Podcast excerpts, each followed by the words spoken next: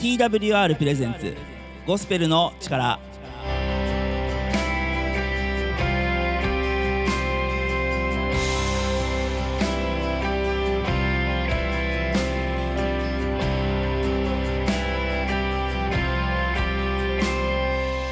リスナーの皆さんお元気にお過ごしでしょうか？TWR がお送りするゴスペルの力のお時間です。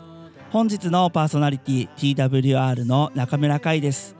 どうぞ皆さん今日も番組の最後までお付き合いをよろしくお願いします。この番組では Twitter で皆さんからのつぶやきを募集しています。この番組を聞いて思ったこと感じたこと考えたことぜひ Twitter ハッシュタグゴスペルの力ゴスペルの力をつけてつぶやいてください。皆さんからのツイートを心からお待ちしています。え皆様改めましてご機嫌いかがでしょうか？TWR の中村海です、えー、少しの間ね僕の話にお付き合いください。え最近ですね自分の仕事をちょっといろいろ組み替えなければいけないような、えー、局面にですね立っておりましてまあえー、いいことなんですがとても忙しくなってきております、えー、いろんなことが、えー、始まっていろんなやらなきゃいけないこと、えやりたいこといっぱいになってきました。でそんな中でですね、えー、一つですね音楽教室を、え退職することになりましてえこちらをですね、え教室の方に、え退職の意思を伝えました。で、えこの辞める時っていうのがなかなか大変です。あの辞める時ってもちろんその辞める意思を伝えるということも大変なんです、えー、まずねそこまで行き着くまで、えー、僕も結構悩んだり躊躇したりして、えー、まあ今だから言えますが伝えるのが少し遅くなってしまいました、えそのせいでね、え少しだけえちょっと後のスケジュール調整を失敗しているのですが、まあ、それはそれで取り返しているので、え、まあ今となっては問題がないんですが、えー、ともうちょっと早く言えばよかったなとは思っています。で、えー、辞めるにあたってですねやはりこうどんな仕事でもそうなんですが大体こう引き継ぎってもんがね存在するじゃないですか。でこの引き継ぎをやらなきゃいけないとか、えー、そもそも僕みたいなこう講師業っていうのは、えー、生徒さんあっての仕事なので、え、次に講師をやっていただく方を、まあ、見つけたりとか、まあ、見つけた上でなおかつその、ねえー、僕がやっていたこと僕が今まで生徒さんに、えー、伝えていたことを、あのー、こういうことですよっていうのを新任の先生にお伝えする、えー、そんな風にしなきゃいけないとかですね、えー、いろんなことがありまして 今 辞めるにあたっての引き継ぎと、えー、別の、えー、講師業であの生徒さんを引き継ぐということもやっているので、えー、こう情報が出ていってたり、えー、入ってきたりっていうので、まあ、整理整頓が大変です。でこの整理整頓ということでつな、えー、がっていますとですねこう何たって僕は時間の使い方が下手くそで時間を使うのが上手な人っていうのはね やはり、えー、これから、ね、生きていくにあたって、えー、とても大事だなと思うんですがえ時間を上手に使える方というのは整理整頓が上手なんだそうですで逆に整理整頓が上手な方は時間を使うのが上手なんだそうです。さあ果たして僕はそんな人になれるのか？ただ本当に、えー、時間という観点で言うとしっかりしなきゃいけない、えー、そんなようなことを思わされるこの秋の終わりです。今日のオープニングナンバーはこちら。矢崎風花で「主の愛によって」私には愛がないこと私は知っています。私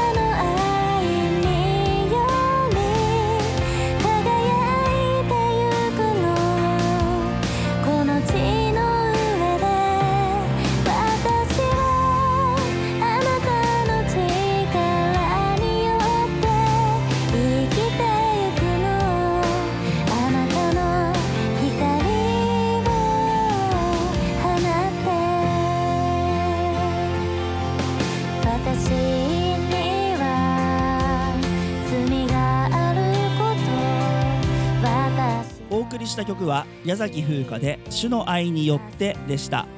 この曲をいい曲だと思ったら Twitter ハッシュタグゴスペルの力ゴスペルの力をつけてつぶやいてください。また曲のリクエストも Twitter ハッシュタグゴスペルの力をつけてつぶやいてください。お待ちしています。ここからは聖書からのメッセージをお届けいたします。本日のメッセンジャーは熊本県希望が丘キリスト教会の本堀修一牧師で罪許される唯一の道というタイトルでメッセージを語っていただきます。え罪が許されるには、えーどんな道があるのでしょうか。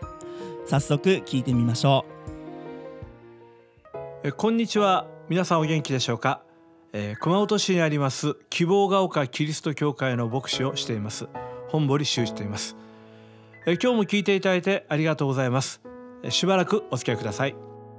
私が子供の頃友達と約束をするとき念押しのために指切りというのをしました、まあ、小指を絡ませて指切り玄満嘘ついたら針千本飲ます。と言って指切った。で終わるんですがこの指切りというのはもし嘘をついて約束を守らない場合指をちょん切っちゃうぞという意味、まあ、しかも玄満だというのです。玄満というのは玄骨1万発のことです。さらに針を1000本飲ませるというのですからまあよくよく考えると恐ろしい契約なんですね、まあ、しかしこのような言葉遊びは世界中に似たのがいっぱいあるそうです。そしてそこには一つの普遍的な価値観が現れているように思います。つまり嘘という裏切りの罪を犯す者は必ずひどい目に遭うべきだ。罪や違反には罰が下るべきだという考えです。今世界中にいろんな国がありいろんな法律がありますが一つ共通していることがあります。それは罰則の伴わない法律はないということです。違反しても罰がない法律はあってもないのと同じだということをみんなよく知っているからです。福岡県に愛兵衛教育研究所という機関があります。所長の愛兵衛和夫さんは40年以上にわたって少年院法務官や保護観察官を務めた方です。その間1万人以上の非行少年を面接指導してきた方です。彼は非行少年の問題行動の原因を探るため幼児期の育てられ方を徹底的に調査しました。本人や保護者と面談を繰り返して生の情報を聞き取ったんですね。その結果意外なことが分かりました。非行少年のうち放任で育てられたのはわずか20%です。最も多かったのは溺愛されて育ったケースが62%約3分の2を占めたというのです。それまで相部さんには先入観がありました。飛行に走る子供はきっと愛情に飢えた子供たちに違いないと思ったのです。ところが実際は逆だったんです。幼い頃に甘やかされて育つ子ほど子供は思春期になった時問題行動を起こしやすいというのです。なぜでしょうか？溺愛された子供はわがままだからです。やがて親の言うことを聞かなくなります。それで親はガミガミ口うるさくなります。それでも言うことを聞かないと親は暴力を振るようになります。子供は耐えられなくなって刺激や励口を求めて家を出ます。わがままに育った結果自分の欲望をコントロールする方法を知りませんのですぐに悪い遊びに飲み込まれてしまうわけです。聖書の舞台となったイスラエルは国の半分は荒野です。一年の大半は雨が降らないんですね、まあ、ところがガンガン照りつける中東の太陽と塩分を含んだ荒野の大地でとびっきり甘いトマトが栽培されています。一体どんな栽培方法なんでしょうか。それは極限まで水と肥料を減らして育てるという栽培方法です。ホースで1時間にわずか数滴。根っこに直接雫がかかる程度にしか水をやりません。そのために土はバサバサ。葉っぱはどれもこれもしなだれて下を向いてるんですね、まあ、ところが実だけははち切れそうに実っています。そしてそのトマトをよく見ると実の表面から無数の産毛が生えています。あまりにも養分水分がギリギリなので産毛を通して空気中の窒素やカリウムや水分を吸収して生き延びているわけです。通常では見られない眠っていたトマト本来の生命力が目を覚ましているわけです。ですからでっかいみずみずしいそして甘いわけです。普通のトマトの糖度が2から3であるならこの栽培方法で実ったものは15以上あるそうです。プロの栽培家は知っています。水をやりすぎるのは愛じゃない。根腐れを起こしてしまうからです。本当の愛は相手をダメにするような出来合いではなく正しく生きる力を伸ばす態度なんですね。愛情に飢えたために飛行に走ってしまった子供は愛情を注いでやれば立ち直ります。しかし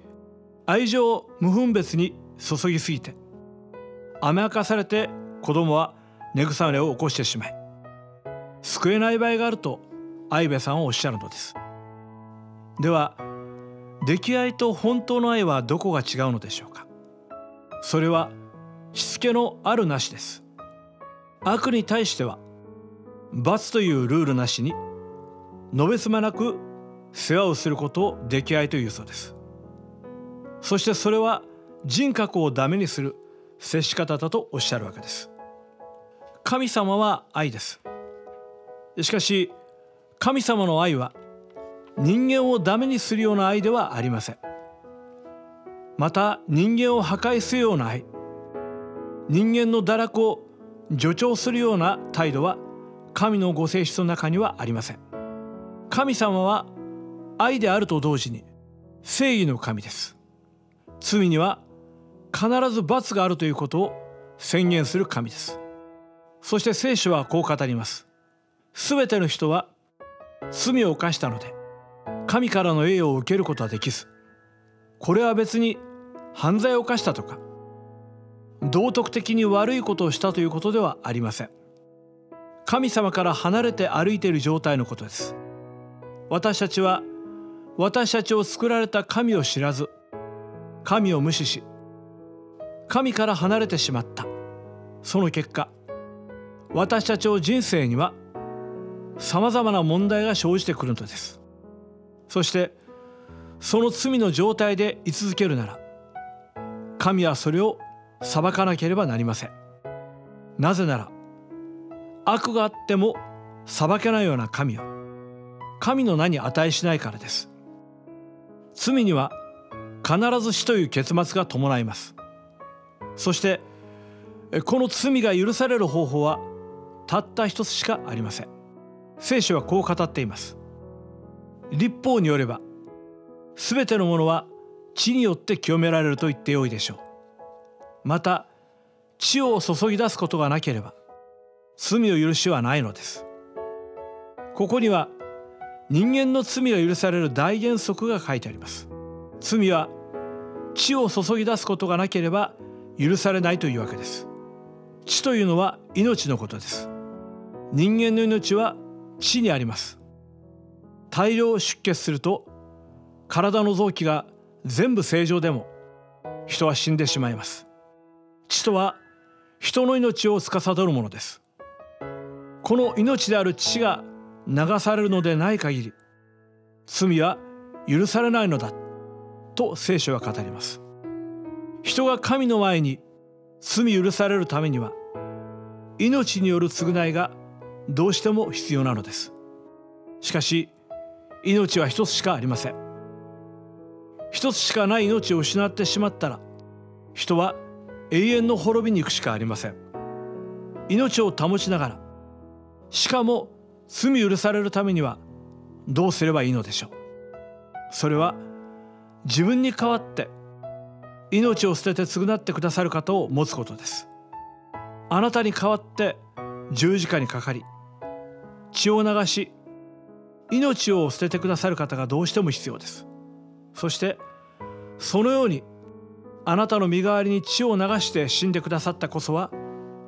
イエス・キリストです。聖書の言葉です。すべての人は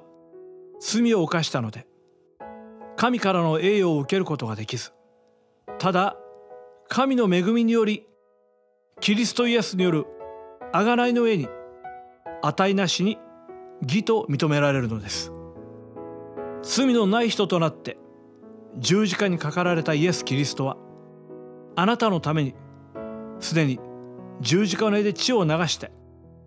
あなたの罪の許しを勝ち取ってくださっている方です。すでに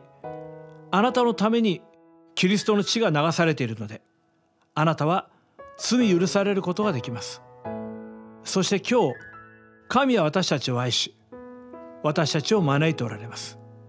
イエスはあなたのために血を流し新しい人生を提供してくださいました。どうぞこの神からの愛を受け取ってください。あなたの人生は新しく変えられることを経験するでしょう。ぜひ聖書を読んでみてください。またお近くの教会に足を運んでいただきたいと思います。新しい人生の第一歩になることを心から願っています。さて希望が丘キリスト教会は熊本市北区楠木 JR 武蔵塚駅から徒歩5分高速道路沿いにあります。電話番号は096-338-4256番。毎週日曜日11時から礼拝を行っています。いつでも教会をお尋ねください。またご質問ご相談もお気軽にご連絡ください。心からお待ちしています。なお聖書のメッセージは動画サイトでも配信しています。YouTube で希望が丘キリスト教会で検索お願いします。それではまた次の機会にお会いいたしましょう。本堀修一牧師で罪許される唯一の道というタイトルのメッセージをいただきました。皆さんこのメッセージを聞いてどのように感じたでしょうか？えっとまずですねあの非行少年の話出てきましたね、えー、非行少年の、えー、62%がなんと溺愛されて育った家庭の、えー、出身であると。なのでこう、えー、行き過ぎた愛は最終的には反発を生み、えー、非行を生むというようなことが語られていました。えっ、ー、とね甘やかした結果が、えー、わがままになりわがままがえー、飛行を生むといった感じになるのでしょうか。あの個人的な見解です。で,、えー、でその後に出てきた、えー、聖書のお話もその何でしょうね、えー、人間を別に神様はね人間を甘やかしたわけではないと思うんですけどね。ただ人間も誘惑に負けて、えー、わがままになってしまったという点では、えー、非行少年の例えの話がね、あれは非行少年のものだけではなくてもしかしたら全ての人への警告なのかもしれません、えー、もしかすると甘やかしているのは、えー、自分自身なのかな、えー、そんなことも考えてしまいました、えその罪から、え逃れるただ一つの方法が、えイエス・キリストを信じること。イエス・キリストを個人的な救い主としてまさにね自分の罪のためにえ、文中の言葉を借りれば血を流された。血によってその罪を洗い流してくれた、え、そういう存在をあなたの私の心の中に、えー、まさに受け入れるそれが、えー、唯一の救いの道であると本森先生はメッセージで語ってくださいました。えまたですね、えー、ちょっとこれは少し道が外れるかなあのトマトのね、えー、肥料と水を本当に少ししか与えないで育てると、え、トマトの実がすごい、ね、立派でなおかつ甘い実が育つっていう話を昔、え料理漫画の「おいしんぼ」で読んだことがあります、えその時はね緑犬の王法っていう名前で出てたと思うんですがえー、それを使って、え、育てたトマトは本当に実がしっかりして甘いんだそうです。なのである程度厳しく、え、しっかりと ですね、え、育てられると何て言うんですかねえその後実を結ぶことがあるのかなっていうのが、えー少しね見えてきます。そんな、えーメッセージでした。皆さんこのメッセージどのように感じたでしょうか？ぜひ、えー思ったこと感じたこと考えたこと牧師への質問などツイッターハッシュタグゴスペルの力ゴスペルの力をつけてつぶやいてください。皆さんからのツイートをお待ちしています。本日の2曲目です。ラムズボイスで恵みの塊。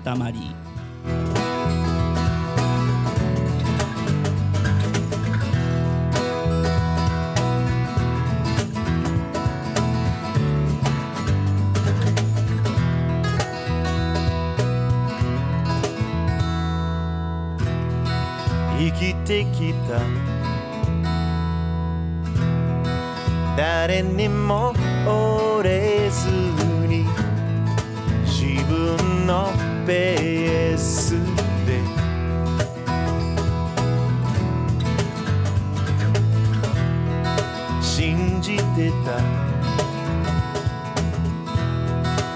何でもつ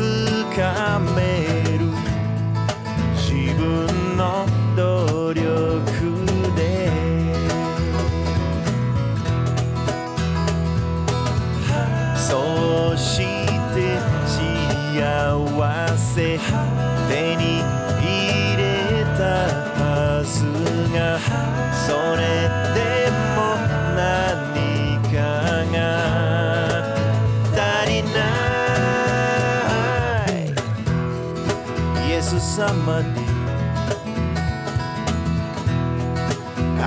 されてるから。恵みの塊。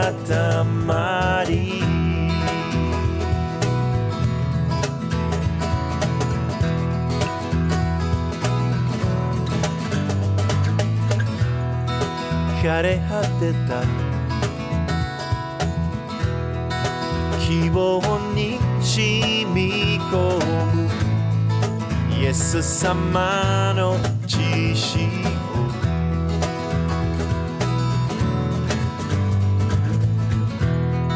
を流された。十字架の上で罪の身代わり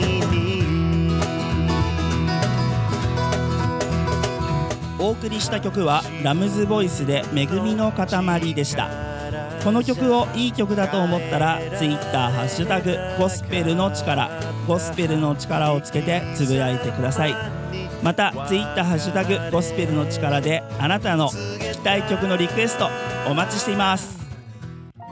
ここからはエブリマン・ア・ウォーリアのショートプログラムをお送りいたします。それではどうぞ。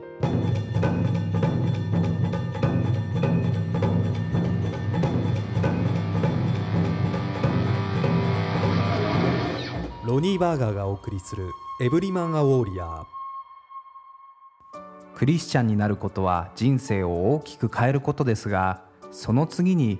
最も大きく男性の人生を変えるのは結婚です。男性が結婚したら神様は彼が自分を捧げて自分よりも大きな目的のために生きることを望まれます。彼は家を買う将来に向けて貯金をする子供を養うことに関心を向け始めます。神様のご計画の中で彼は男性として誠に成熟できる機会を迎えます。しかしそれは努力することなしにはできません。多くの男性にとってどうしたら良い夫になれるのかどうしたら相手の女性が望む接し方ができるのかを示してくれる模範となる人がいません。しかし男性が神様と共に歩み聖書を学びそれを実践すれば最高の結婚生活を送る秘訣を神様から教えられるのです。本日のメッセージはいかがでしたか？エブリマンウォーリアーでは皆様からのご意見ご感想をお待ちしています。詳細はホームページ emaw.jp emaw.jp をご覧ください。それではまた次の時間にお会いしましょう。エブリマン・ア・ウォーリアーの内容に興味を持たれた方ぜひ emaw.jp emaw.jp までアクセスしてお便りをください。またツイッターハッシュタグゴスペルの力でも男性のあなたのご意見ご感想をお待ちしています。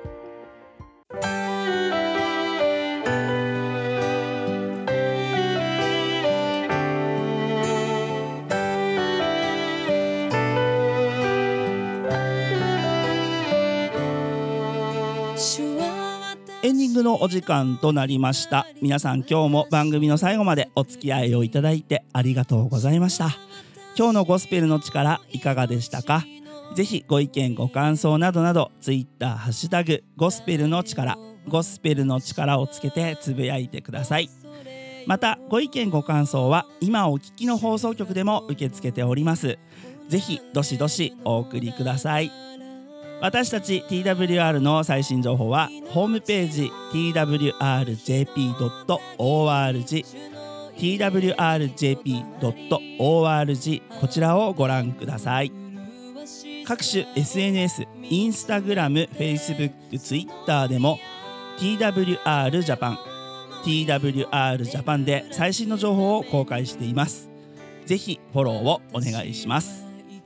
番組をもう一度聞きたい方や聞き逃した方のために Apple や Spotify のポッドキャストでも配信をしています。TWR ジャパンゴスペルの力。こちらでね検索してお聞きください。ぜひ、えー、ポッドキャストでもゴスペルの力を楽しんでください。それでは時間となりました。また次回お会いいたしましょう。パーソナリティは TWR の中村海でした。またお会いしましょう。神様の豊かな豊かな祝福がリスナーの皆様と共にありますように。主が共